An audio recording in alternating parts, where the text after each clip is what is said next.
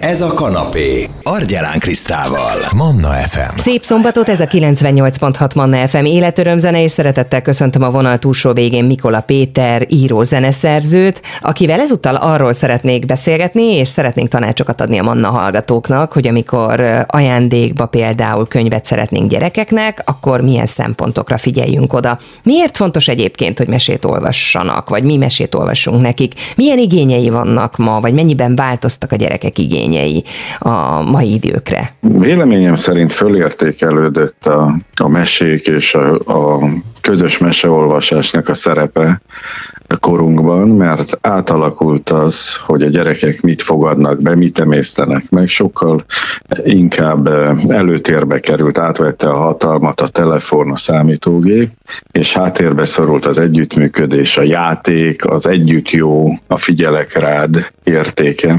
Most a közös meseolvasásban ezt vissza tudjuk hozni, és a mesekönyvek segítenek a gyerekeknek a saját világukat, értékrendjüket, helyzetkezelésüket kidolgozni, felépíteni. Inkább azt mondanám, hogy felépíteni úgy, hogy a gyerek a mesehallgatás közben képzeletével varázsol, és megteremti saját maga azt a világot, amiben ő is a mesének a részese. És e, tulajdonképpen ezek a teremtések vezetnek el oda, hogy milyen lesz a, az ő élete. Jó, ha mi magunk találunk ki egyébként mesét a gyerekeknek, hogyha megy a fejből mese a szülőknek? Ez nagyon jó dolog, hogyha a szülőnek van adottsága hozzá, tehát ha van képzelete és a gyerek szerepel a, a mesében, az nagyon nagy segítség, mert úgy még inkább úgy érzi a gyerkőc, hogy ez a mese róla szól. Én magam is úgy írom a meséket, hogy az olvasó gyerekek azt érezhessék, hogy ők is részesei a meséknek. Ha az anya és az apa pedig a, a velük történtekről mesél, vagy amit úgy érez, hogy a, a gyereket foglalkoztatja, azzal nagyon sokat segít a, a gyereknek a világ feldolgozásában. Hát azért sajnos sokan vannak olyanok, akik nem ilyen ügyesek, akkor milyen mesekönyvet érdemes választani? Ami fontos, hogy a gyermek tudjon kapcsolódni a mesékhez. Én nagyon nagyra tartom a magyar népmeséket, de a, a mai életről szóló meséket is, sőt a metaforikus meséket is. Fontos, hogy a gyerek tudjon kapcsolódni hozzá hogy gondolatával részese lehessen a meséknek, hogy bele tudjon bújni a történetbe és a, a szereplők jellemében. És ami nagyon fontos, hogy ugye a leg fogékonyabb időszakban van a meseolvasás elalvás előtt. Én azt gondolom, hogy az elalvás előtti mese, ha segít szépen elaludni, és kisimítani, megszelidíteni a dolgokat, az, az nagyon hasznos a gyerekeknek. Én a felnőttek helyében a, úgy, elolvasnám az ajánlást, és azok közül a mesekönyvek közül választanék, amik témákkal foglalkoznak, ami építi a gyereket, és játékosan építi. Ha egy szép könyvet látunk, szépek a képek, szép a borító, kemény a kötés, ezek is árulkodóak a minőségről? Ez a kiadónak a felelőssége, meg a illusztrátoré. Én elmondhatom, hogy az Orka és Berci könyveknek az illusztrátora Kőszegi Csilla, és olyan rajzokat kanyarított a mesék mellé, amiket meg kell simogatni aminek van lelke, van csintalassága, játékossága, amivel tud azonosulni a gyerek. Biztos, hogy a magam részéről az, azt a könyvet emelném le legjobban, ahol a illusztráció legjobban hívogat, és ami, amihez megint csak azt tudom mondani, mihez legjobban tud kapcsolódni a gyerek.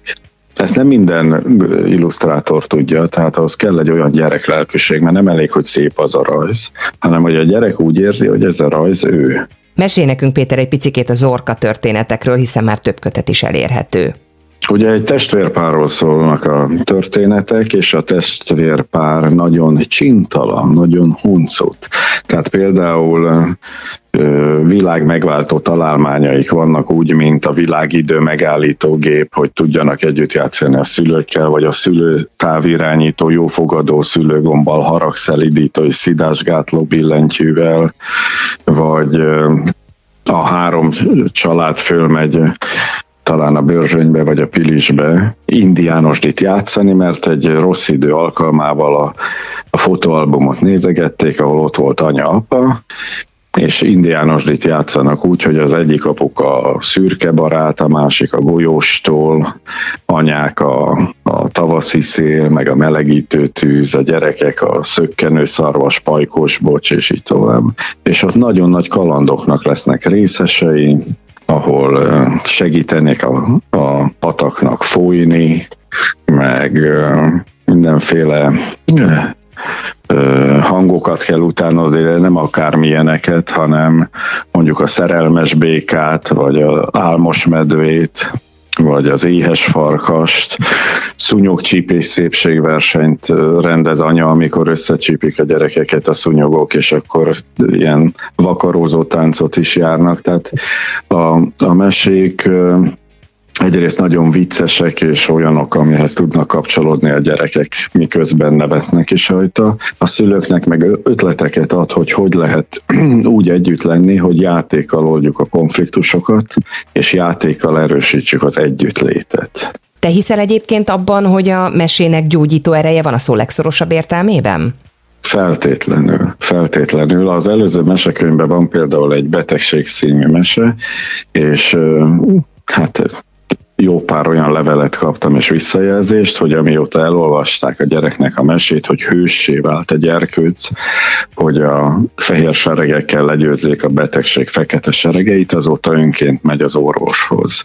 És vannak olyan szavakon túl üzenetek is a mesékben, amire azt jelezték vissza az óvónénik, de akár Matyi Dezső is, hogy a, a gyerekek utána abban a képzeletvilágban kezdtek el működni. Tehát elhitték azt, amit a mese üzent nekik, és a mese ugye arra üzen, hogy játékosan működjünk együtt, hogy hogy azért vannak konfliktusok, meg veszekedések, mert milyen jó kibékülni. Tehát ilyen játszós helyzetfeldolgozások és értékközvetítések, a, amik bekapcsolnak a gyerekekben tudat alatt bizonyos gondolatokat és cselekvéseket. Mikor lesz új történet? Lesz új történet? Lesz folytatása az orka meséknek? Jaj, de köszönöm, hogy kérdezett. Hát most már volt egy első is, amit még a Rasburg Jenő ajánlott, tehát most már a negyedik könyv is elkészült részemről, amiben például az egyik mesében a gyerekek arról beszélgetnek, hogy ki milyen rosszá, rosszat álmodott, és átírják a rossz álmot jó álommá. Mondjak egy példát, hogy például az zuhanás után trambolinra érkezik a gyerek, és jön utána a másik, vagy amikor üldözik a, a kisfiút, és már nem tud tovább szaladni, megfordul, akkor aki üldözte, az azt mondja, hogy csak azért kergettelek, mert elhagytad a játékodat, és oda akartam adni neked, és utána meg jó álmokat írnak. Tehát tulajdonképpen ez a mentalitás követi az összes meséimet, vagy a hazugság, ugye a gyerekek kitalálják, hogy anya és apa között meseíró verseny van, apa lusták lustájáról, anya friciről, a füllentőről ír, aki például azt mondja, hogy fagyifát ültettek, vagy hogy ez a frici, hogy cápa szelidítő, meg hogy jönnek a marslakó rokonok, és elviszi a barátját és a marsra, tehát ilyen vicces történetek, amik tulajdonképpen ki is nevettetik a hazugságot, vagy a szolidaritás, hogy a lányok alakítanak egy nyomozó brigádot, hogy